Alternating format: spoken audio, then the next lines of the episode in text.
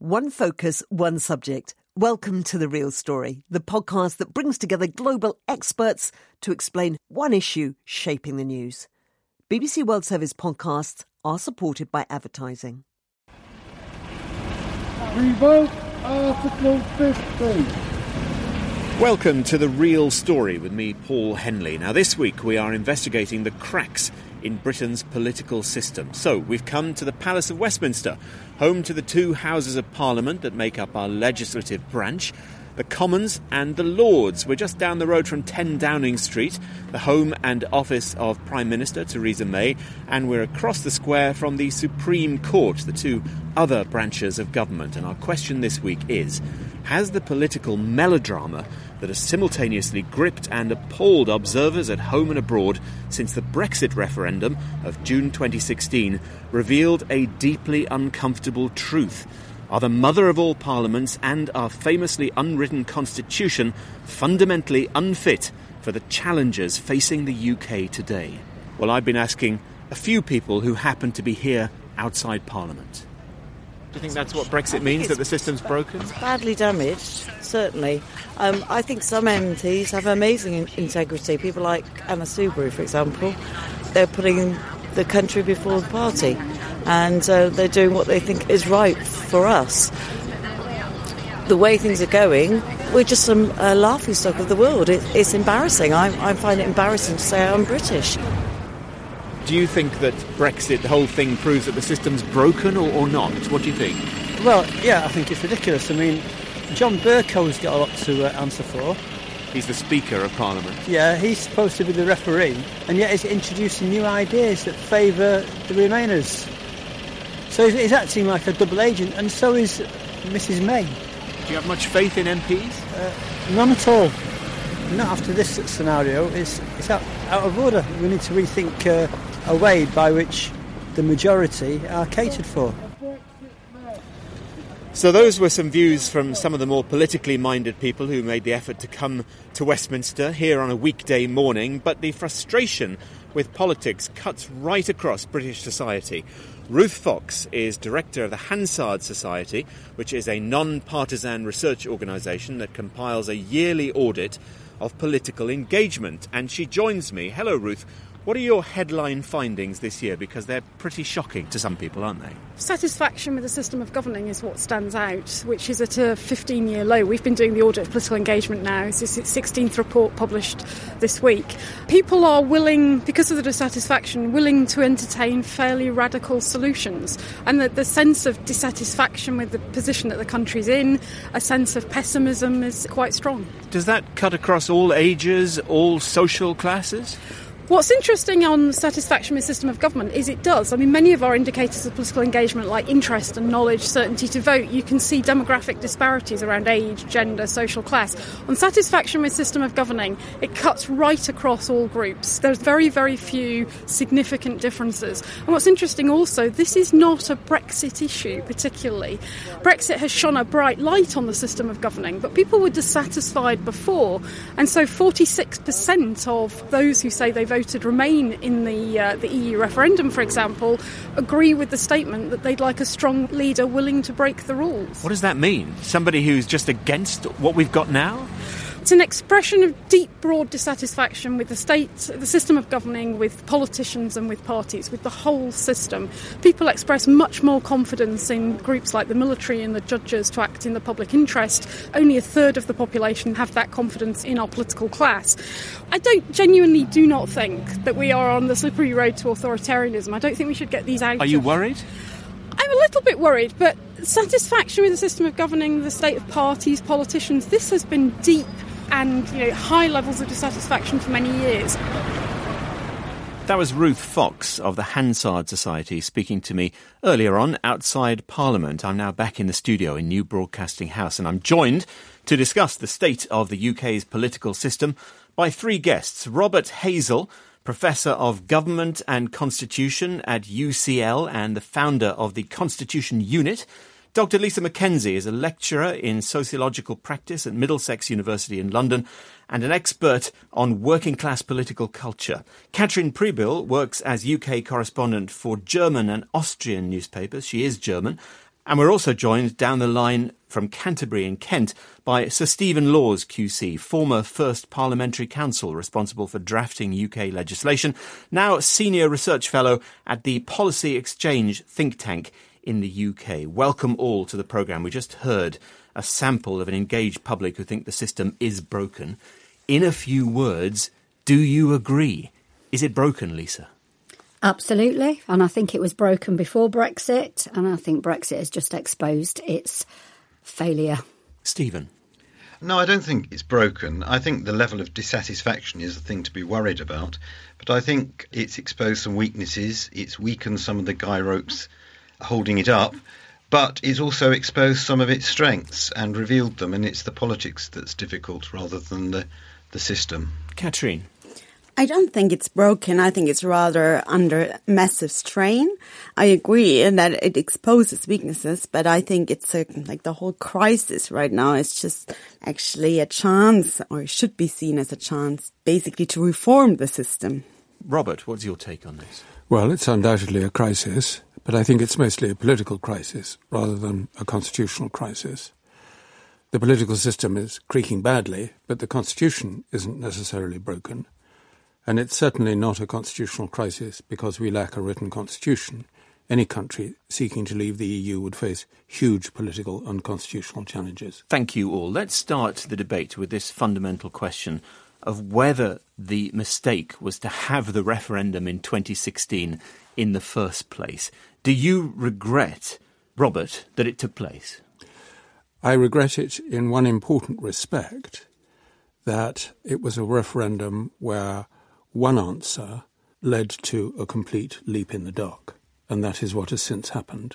Never again should we hold a referendum without both the options being carefully thought and worked through so that people would know the consequences of either option. Katrin, you were already living in this country, weren't you, when, when the vote took place? Were you surprised that it happened? Do you think it should have happened? I think it was a massive mistake just because it's such a complex issue.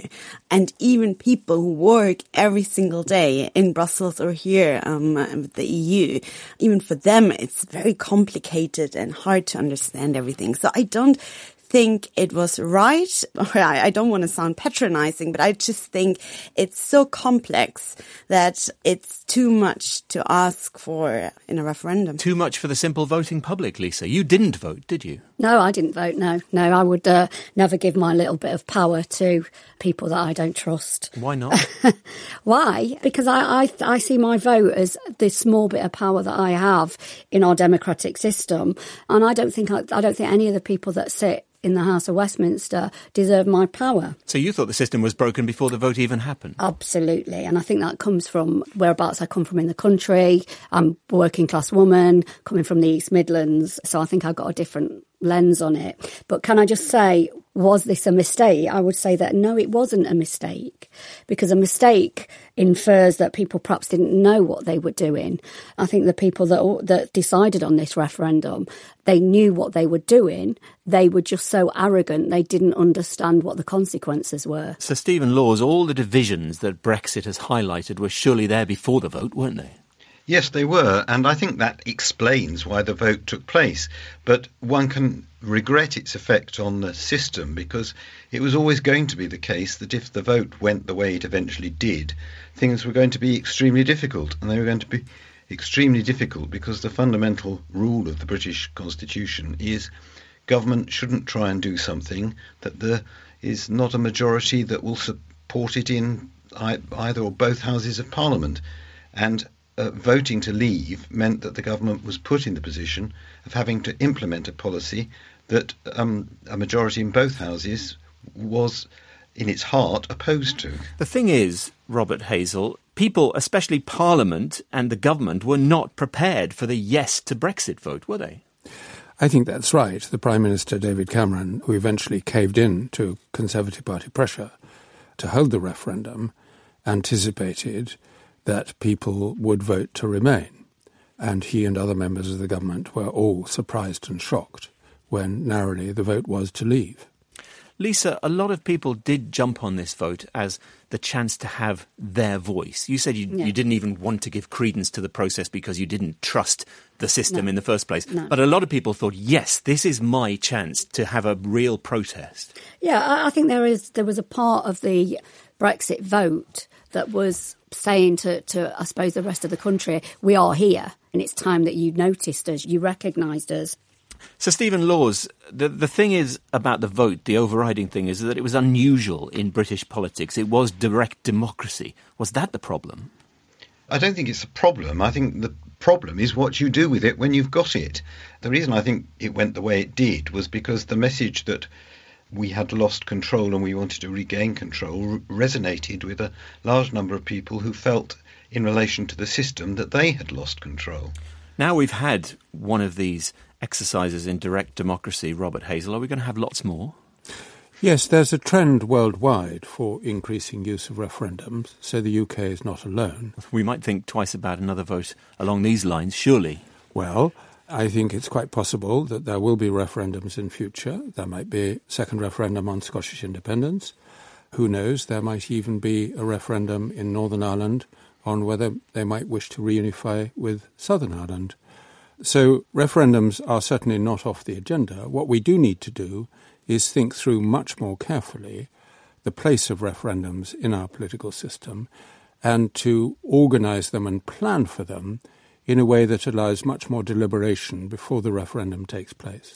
I remember shortly after the vote doing a reporting tour of Europe to see what people thought of the vote, and actually the only broad agreement with at least the principle of having a vote was in Catalonia, where of course they're desperate for a vote on independence there. What do you think is the only non Brit around the table, Catherine, of the whole concept of the referendum? I just think like the EU referendum invited so many people to basically claim whatever they wanted to, that the knowledge about the EU was very little. That was the case for politicians, but even for the media. So everyone invited basically everyone just to say whatever they liked. But So it's I- direct democracy, it's Yes. giving people a voice. Yes, but I think it has to be very clear what both sides stand for. No one knew what a Brexit would look like. And at the same time, I mean, even the Remainer side or the, the pro-Europeans were, of course, completely exaggerating with everything. I mean, from the outside, from Europe, everyone just watched and saw this mess basically coming up, you know, and couldn't really believe what's going on. Let's talk about the British system, particularly Robert Hazell, because if in the wake of this referendum result we'd had a big majority government that would easily have pushed its will through Parliament, things would have been so different. Was a key cause here the fact there was a minority government without the clout to push it through? Absolutely. And because of our electoral system, we're used to single party majority government. It's fairly unusual to have a minority government. But it, in this case, it's exacerbated much, much further because the governing party, the Conservative Party, is deeply split. So we have a minority government with no party discipline behind that government. What do you make of our minority government, Catherine? Is it intriguing to you? Oh, very much so. And it's even more intriguing to see that in this country, there's just no system of finding consensus. Like no one is prepared to uh, make compromises. And of course, for me as a German, where it's it's very usual to do um, or very common to have coalitions. That's the whole system. It's slightly strange to watch what's going on in Parliament right now, where literally no one is prepared to make any compromise. And of course, when you see the system here, it's not made for it. It's basically, and the winner takes it all and the loser loses, which doesn't work for Brexit anymore. Minority governments can be good news in many ways, can't they, Lisa? It stops extremism being pushed through as law sometimes, surely. Um, I think the reason we've got a minority government is, again, it's the consequences of representation and who is being represented. And Would you vote in a general election, by the way? no, no, I wouldn't. You object no. to the system to that extent? Yes, I'm an anarchist. Um, I believe in people representing themselves in local communities. If there were proportional representation, would you vote in under that system? I, do you know what? I think if there was proportional representation, I would I would think about it. But obviously, for me, the problem is about representation and party politics. So if the only choice you have got is to vote for this particularly whipped person in this party or this particularly whipped person in this party, well, that's not a choice for me. Well, just out of interest, how does the anarchist version of Brexit work?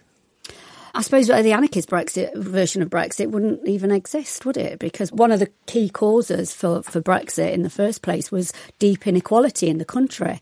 And, uh, you know, under uh, uh, anarchist syndicalist system, we wouldn't have those deep inequalities. I'm a utopianist, but, you know, I think somebody's got to be. All right, we really are branching out here. Robert, proportional representation, back to that. Would that have helped?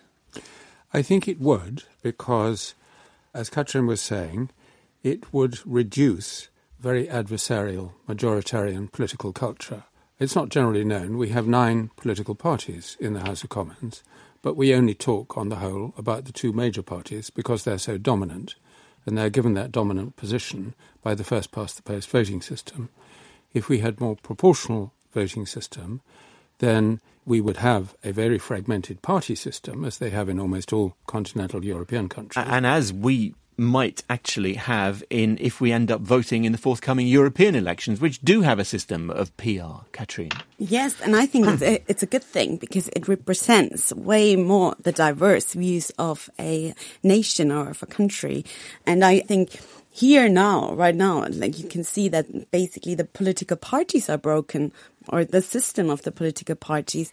Because if you look at like, it's not only the conservatives, it's even Labour, how fragmented everything is and everyone is. And there's like the moderates, the hardliners, it's almost coalitions within the party. Do you wish we had lots more parties represented, Stephen Laws, in Parliament? Would that have eased things? I don't think it would have eased things, but I, I, want to challenge this idea that we are used to confrontation and that we don't do compromise. I think we do do compromise. I think the way Parliament works most of the time, government is constantly trying to get as many people on board as possible, and it succeeds in doing it, which gives everybody else the impression that Parliament is just a cipher or a rubber stamp. Well, it's certainly not managing now. Well, it's not managing now, and I, I think there are two other factors that have contributed to that rather than the number of parties or a failure to compromise.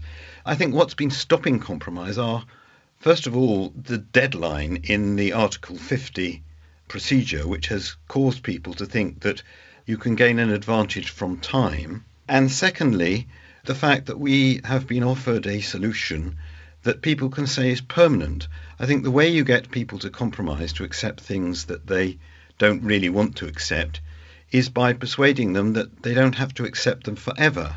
We've spent three, nearly four months arguing about the backstop as something from which there is no exit. I think we could have come to a solution much more quickly if we could have said to people, well, accept it for now, and if it turns out to be as bad as you think it's going to be, there is always the opportunity, difficult though it may be, to go back on it. But when I say that we've got an adversarial system, Robert Hazell, I'm not exaggerating. Should there be rules against people just shouting at each other and exchanging abuse in Parliament? That can't help. I have the greatest sympathy for the MPs in all the recent debates. They are really agonised in the conflict between their conscience, their party, their constituency pressures. They're doing their best. What they think are in the interests of the nation. And they really, really are doing their best. And nobody should rubbish them for that. You're, uh, you're shaking your head, Lisa. Yeah, I, I, don't think I could sort of disagree with that more, actually. At the what do you think's motivating them? These are people, you know, wrestling with their consciences. I'm, I'm That's, sure. That much is obvious. I'm sure it? they are wrestling with their consciences. But um, so I, I, go back to, I suppose, the, the, first segment when we were listening to voices from outside Parliament, and there was someone that said something about Anna Soubry. Um, she's a Conservative MP who's well, joined the new independent yeah, group or yeah, so helped form it. She's also an MP in, in Nottinghamshire. And I'm not sure she's putting her constituency perhaps before her politics. This is the thing. If, if your constituency was more or less 50 50, how do yes, you represent yeah, it? Yeah, yeah. I'm not even sure if it's about Remain or Brexit. It's about the consequences and the conditions that have arisen where we're at this point. And I think that when we've got sort of representation like Anna Soubry, who is not perhaps representing the people in her, in her constituency, the East Midlands, I think we've got a problem. And that's why I think fundamentally this is about representation. But they're not delegates, MPs, Robert Hazell, are they? They are representatives of voters. Indeed. And that is why they are grappling so hard with their consciences and with what they think is in the interest of the nation. And that is why we've seen such huge rebellions in both the major parties. And that's made the whole Brexit process really unpredictable because we no longer have disciplined party blocks. Let's talk for a moment about how this is seen from afar and for a moment specifically from Germany. Katrin, before I come to you on this, a little taste of what some people in your home country have had as regards a view on the whole Brexit fiasco. Immerhin will das Unterhaus einen No-Deal-Brexit verhindern, sagen sie. Gleichzeitig fordern die Abgeordneten aber neue Verhandlungen, wozu die EU gefühlte 10.000 Mal Nein gesagt hat. Liebe Engländer, wie erklärt man das? Diese beiden Beschlüsse schließen sich aus. Just explain what was going on in that clip from German telly ZDF, Katrin. In Germany, there's this sort of, you know, they are very astonished, I would call, I would say, um, how the Brits have the debate here. You know, that basically they always ask for things which are already off the table. And basically that's what, what he was saying, that parliament wants to avoid a no deal. That was the vote in parliament, but at the same time, they don't want the deal and want to reopen the deal. And it's just a bit strange, I guess, or like, you know, the, the Brits were always seen, um, as very pragmatic and they, they were loved for their common sense. And all of a sudden, I think in Europe, everyone is like, what is going on? Is Europe enjoying this? Is it enjoying the strangeness? No, no, not at all. And and people are actually deeply sad and they really regret the decision of the British people to leave the European Union. But now, over the past months, there was a bit of a change. There is this big Brexit fatigue, believe me or not. It's even on the continent. It's not only in the UK. So people are like kind of, okay, you wanted to leave. So please get your stuff together, basically, and leave. Are you bothered, Lisa, by how non Brits see us? This is the BBC World Service. Am I bothered? Uh, no, not really. I mean, look, I, I, mean, I'm here, I do a lot of research and I am a working class activist. So I'm more interested in how we understand class and inequality. And I think that one of the things that people overseas are understanding is that Britain is a deeply divided country. And I think perhaps where these fractures were not obvious, perhaps Brexit has exposed these, and I don't think, think that's such a bad thing, actually. And Robert Hazell, do you think we've got anything to learn from the view on Brexit from abroad? I think, in terms of running our political system, we've got a lot to learn, particularly from those European countries which have frequent experience of minority government. We did a report about 10 years ago called Making Minority Government Work, and rule one of minority government is don't govern in a majoritarian way. And I'm afraid Theresa May has governed in a very majoritarian way. And just to remind you, you're listening to a podcast edition of The Real Story from the BBC World Service. This week, looking at whether Brexit has revealed the British political system to be broken. Each week, we tackle a different topic, and you can download the programme every Friday. I encourage you to subscribe so you won't miss an edition, and there are also many other BBC World Service podcasts to choose from. You could try Witness, our history series told by the people who were there first hand accounts of some of the most important events which have helped to shape our lives and the places we live in.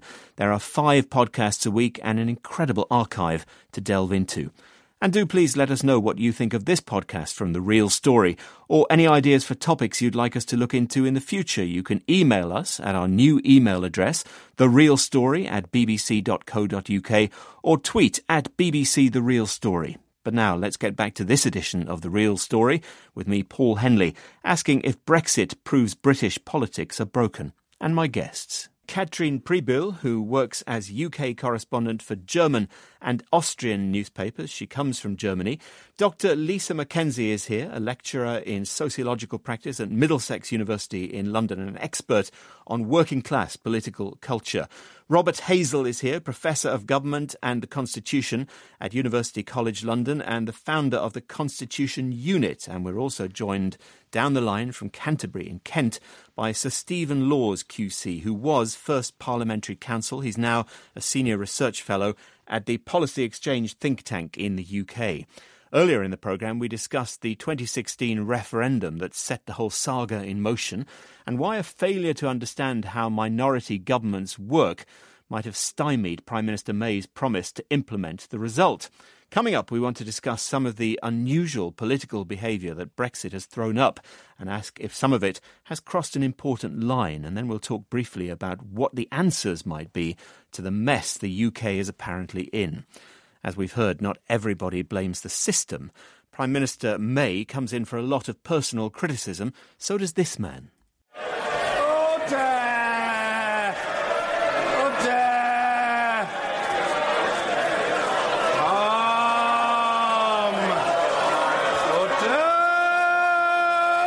That was the UK Speaker John Bercow, whose fame now extends around the world for that phrase order alone, but he's also become notorious in certain circles. Here he is again defending MPs after several of them were called traitors the day after Theresa May herself accused Parliament of frustrating the will of the people over Brexit. None of you is a traitor.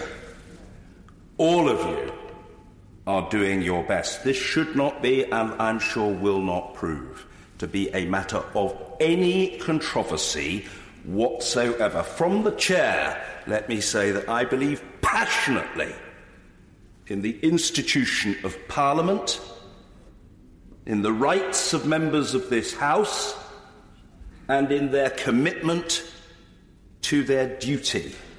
Sir Stephen Laws, you are unhappy with how the Speaker has behaved in this whole saga. Can you explain why? One needs to think about what would be a good role for the Speaker to be playing at this moment.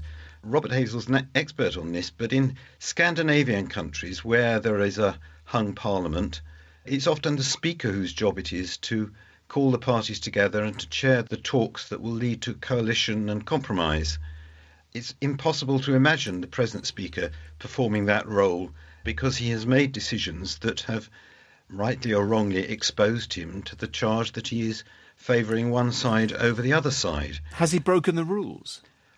Well, I think in a number of respects he has. There was the debate about forthwith and about whether a motion that is to be put forthwith cannot be amended. Now, it was put as a matter of precedent. It's actually a question of the meaning of words. Words should be given the meaning that people intend for them. There was also the same question issue whether or not you should decide the same thing again, whether you should reopen issues. Now, there is a rule in the House of Commons you shouldn't reopen issues, and it's a good rule because finality in decision making is a good thing. That was the whole argument about whether Theresa May's deal should come back again and again for approval by MPs. That's right. It? And he said that it shouldn't. And then when the government proposed to put down a motion to say, notwithstanding the rule that you shouldn't ask questions more than once, this one could be asked more than once, he said he wouldn't even entertain that. Uh, now that that's one side of it. The other side of it is that almost everything that has happened since December has involved his allowing the other side of the debate to reopen issues that were resolved during the passage of the EU withdrawal bill and which they lost. And the so called Grieve amendments were all reopening issues that had already been decided. And when the indicative votes came along, he allowed the same question to be put twice there and even allowed a motion to put it more than once, notwithstanding that you shouldn't put a question more than once. So he hasn't been consistent. I want to ask you, Robert Hazell, if you think he's been doing a good job. I think he's done his level best to be a neutral chair in extraordinarily difficult circumstances. You heard the criticism of him by a Brexit supporter outside Parliament earlier. Thinks he's to blame. Indeed, but I think in particular the suggestion that the Speaker is in some way biased because he's a Remain supporter is very, very unfair. The Speaker's task is to apply the standing orders and also to allow all sections within Parliament all different viewpoints from major parties, minor parties, smaller groupings to be heard. And often he becomes unpopular, particularly on the government side when he allows unwelcome views to be expressed. Lisa, how do you think members of the public relate to the Speaker and even to a debate which is sounding a bit arcane about his rules and duties? I think Westminster itself is arcane. I think the general public now are watching Westminster and they're looking at the pomp and the ceremony and the language. And I think history will look very unfavourable on this group of people, actually, because the rest of the country whether you are remain or whether you want to leave or whereabouts you are in that spectrum, realizes that we're in very serious times and this is going to have serious consequences for many generations. Even when Parliament is really keenly arguing something and tempers are up, MPs sometimes look a bit like they're enjoying themselves, don't they? Yeah, yeah. And I think this is the way that the general public are watching Westminster now. It, it is a spectacle. It's a spectator sport. And that's not good, especially the Speaker. He takes away from the seriousness of what is happening. Um, the whole debate has brought out of the woodwork some backbench MPs from all parties that we might not have heard of otherwise. We're hearing more of Parliament. That's got to be healthy. No, no, no. I mean, it's uh, healthy. I mean, one of the things, one of the positives that's come out of this referendum is that people are talking constantly about politics. They're getting involved and they want to know what's happening. And also now they want a say. I've got to say, on the whole, I think the referendum has been positive for British political society. Katrin, what we might not have learned a whole lot new about is European politics. For instance, how the EU works. Could we have benefited from a bit more of that? Most certainly. And it's even baffling sometimes to follow the debates now because even now, it's very often just completely ignored what the EU is saying or what other member states are saying as if it's just basically not on the table at all. I guess now for the first time, actually, British people learn more about Europe, uh, learn more about the European Union. I would even argue that the knowledge in this country is these days higher than in other countries. You know, I mean, who knows about the customs union in Germany or in Spain or in France? And here it's basically every single day on the news. Interesting. Well, the row over John Bercow is, of course, closely linked to Parliament's attempts to wrest control of the stalled Brexit process away from the government. Here, is the backbench Conservative MP Oliver Letwin explaining why he proposed a joint motion with the Labour backbencher Yvette Cooper to allow a series of so called indicative votes so that MPs could formulate Brexit options and express their preferences. The process of which we are now at the start is a process that will require the fundamental realignment of the relationship between civil service, government, and parliament. There is no way we can continue to act as if we were merely uh, a body to which the government is accountable. We will have, in effect, for this purpose, for a period, to take on the government of our country. Stephen Laws, Parliament is sovereign, isn't it? What's wrong with that? Yes, it is, and nothing that has been done, the Speaker apart, has been contrary to the rules. Nevertheless, I think there was a strength in our system, and that these proposals, the idea that Parliament can somehow take over the functions of government are extremely undesirable because government on the whole needs to be coordinated, it needs to be run as a whole system, not decision by decision. And Parliament inevitably will make decision by decision that may be inconsistent and may not hold government together. We have a system under which the government is chosen by the House of Commons and it can at any time dismiss the government if there is a majority for doing so.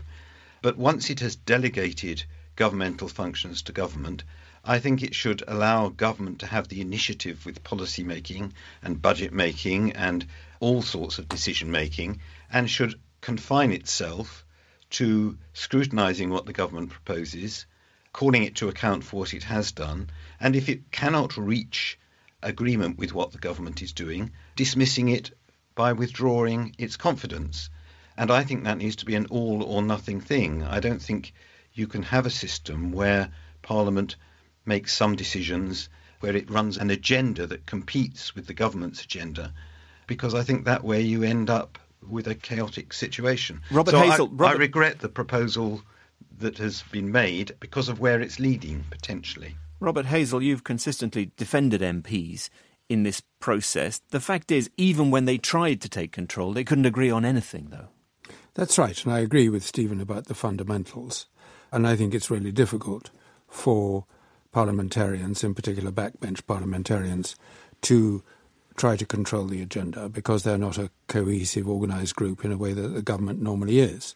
But let's not overstate it in terms of the anxieties that have been expressed, because looking at it in comparative terms, the degree of government control over the parliamentary agenda at Westminster is pretty extreme.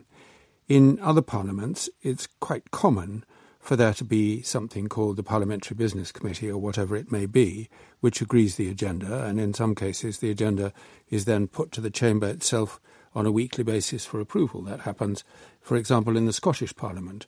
So there's nothing unusual about Parliament having a bit more control over its own agenda. And when you watch Okay, individual can I come MPs, back on that? please do. I agree with what Robert's saying there. I, I don't think there is an objection to Parliament having more control over how it exercises its functions of scrutiny and calling the government to account. And there is a difficult line to discern between scrutiny and calling to account and taking over the agenda and trying to manage government. But I think that line does exist and should not be crossed.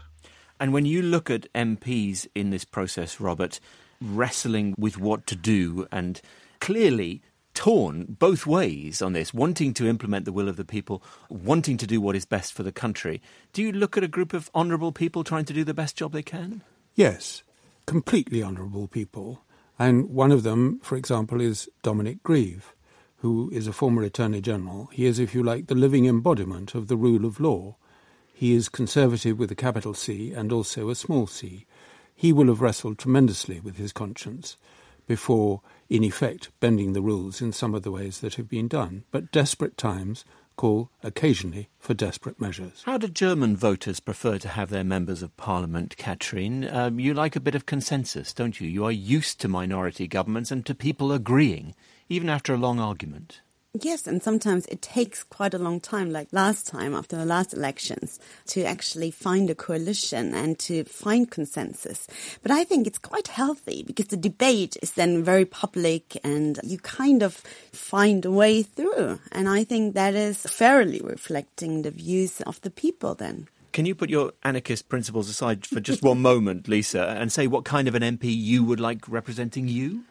I keep coming back to this point representation. So while we're having all this coalition and compromise, we're having this coalition and compromise with people that actually only represent a very small amount of the general public. Who would I like to represent me? I would like a working class woman from a local community to represent me because There are working class women in Parliament. there are, but how many? Is Parliament representative of the general population? It, it really isn't. So do you want people put up as candidates by quota?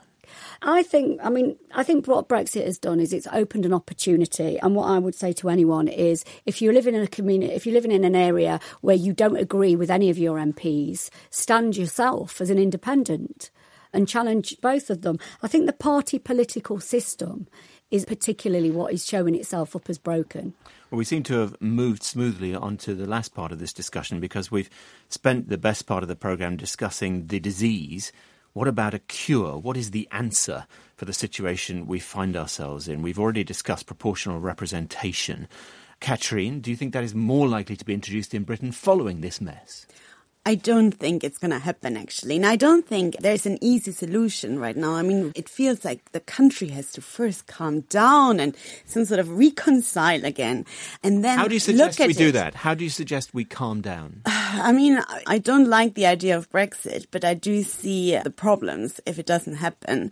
I mean, the problems lie so much deeper. So from the outside perspective, I would say more devolution would help. You know, I mean, there's a reason why in Northern England people voted for leave. Um, people didn't feel represented.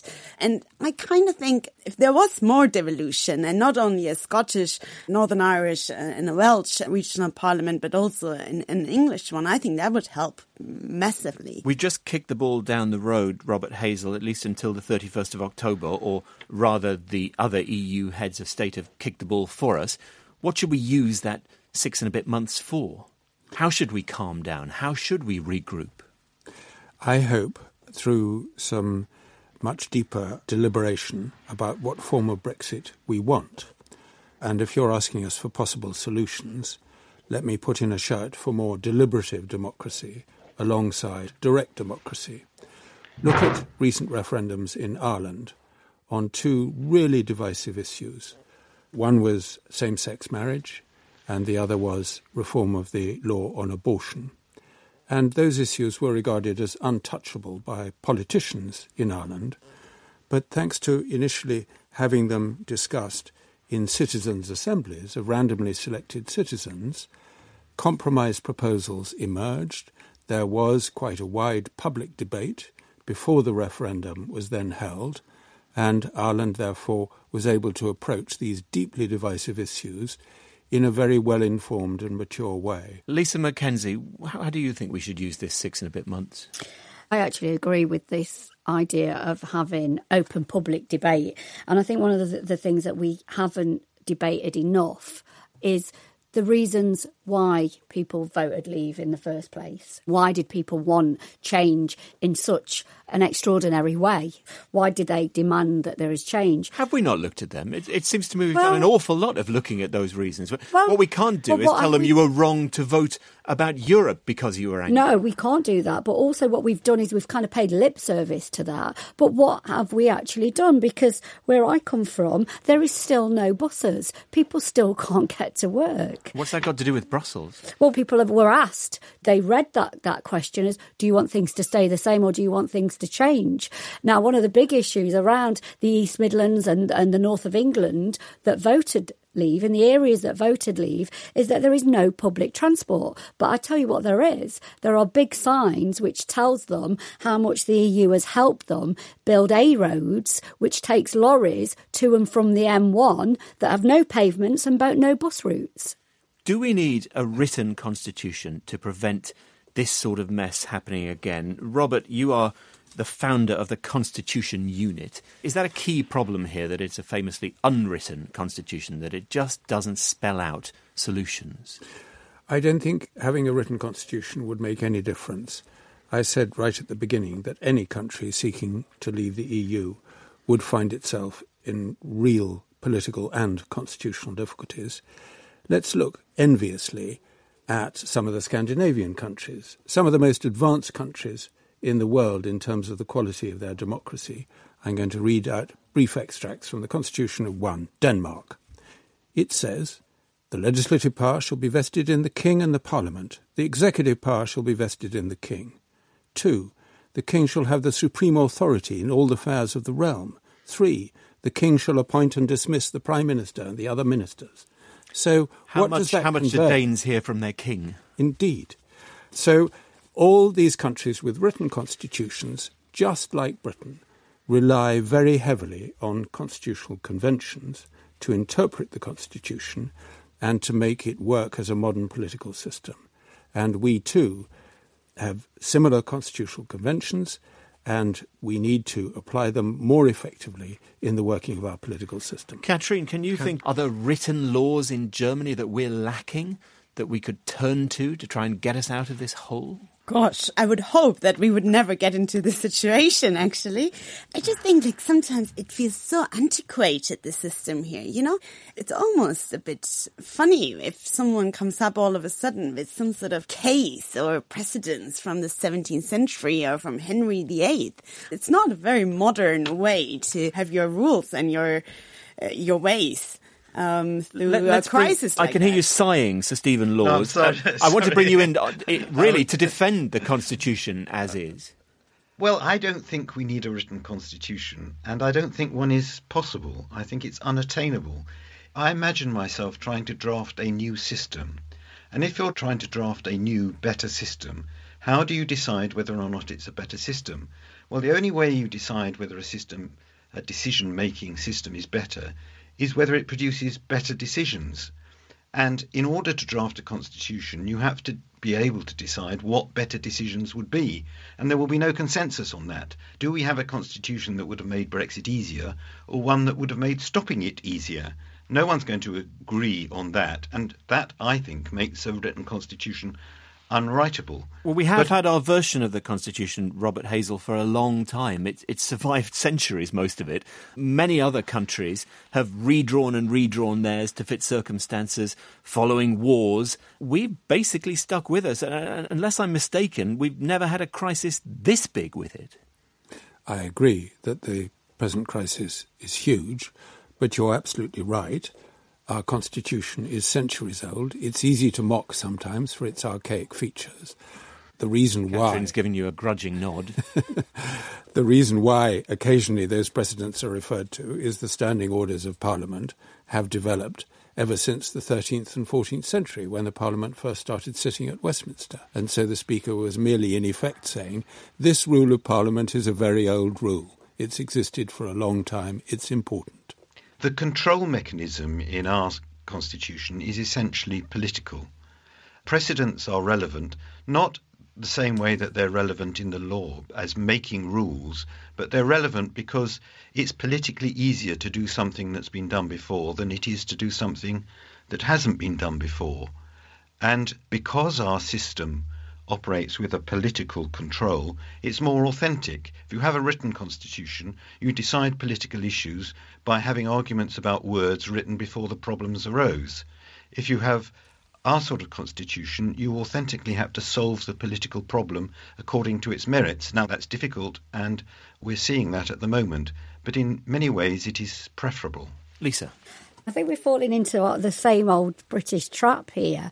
We're thinking that everything revolves in this sort of one square mile of Westminster, and we think that there's something that we can write our way out of, or we can have a motion to debate our way out of. We're not thinking about the context and the wider issues here. And it's quite interesting that, you know, the rest of Europe might think we're having a nervous breakdown, but actually, the whole of Europe have got their own issues around this sort of context of inequality, of globalization, of people at the top getting wealthier and wealthier and people at the bottom getting poorer and poorer.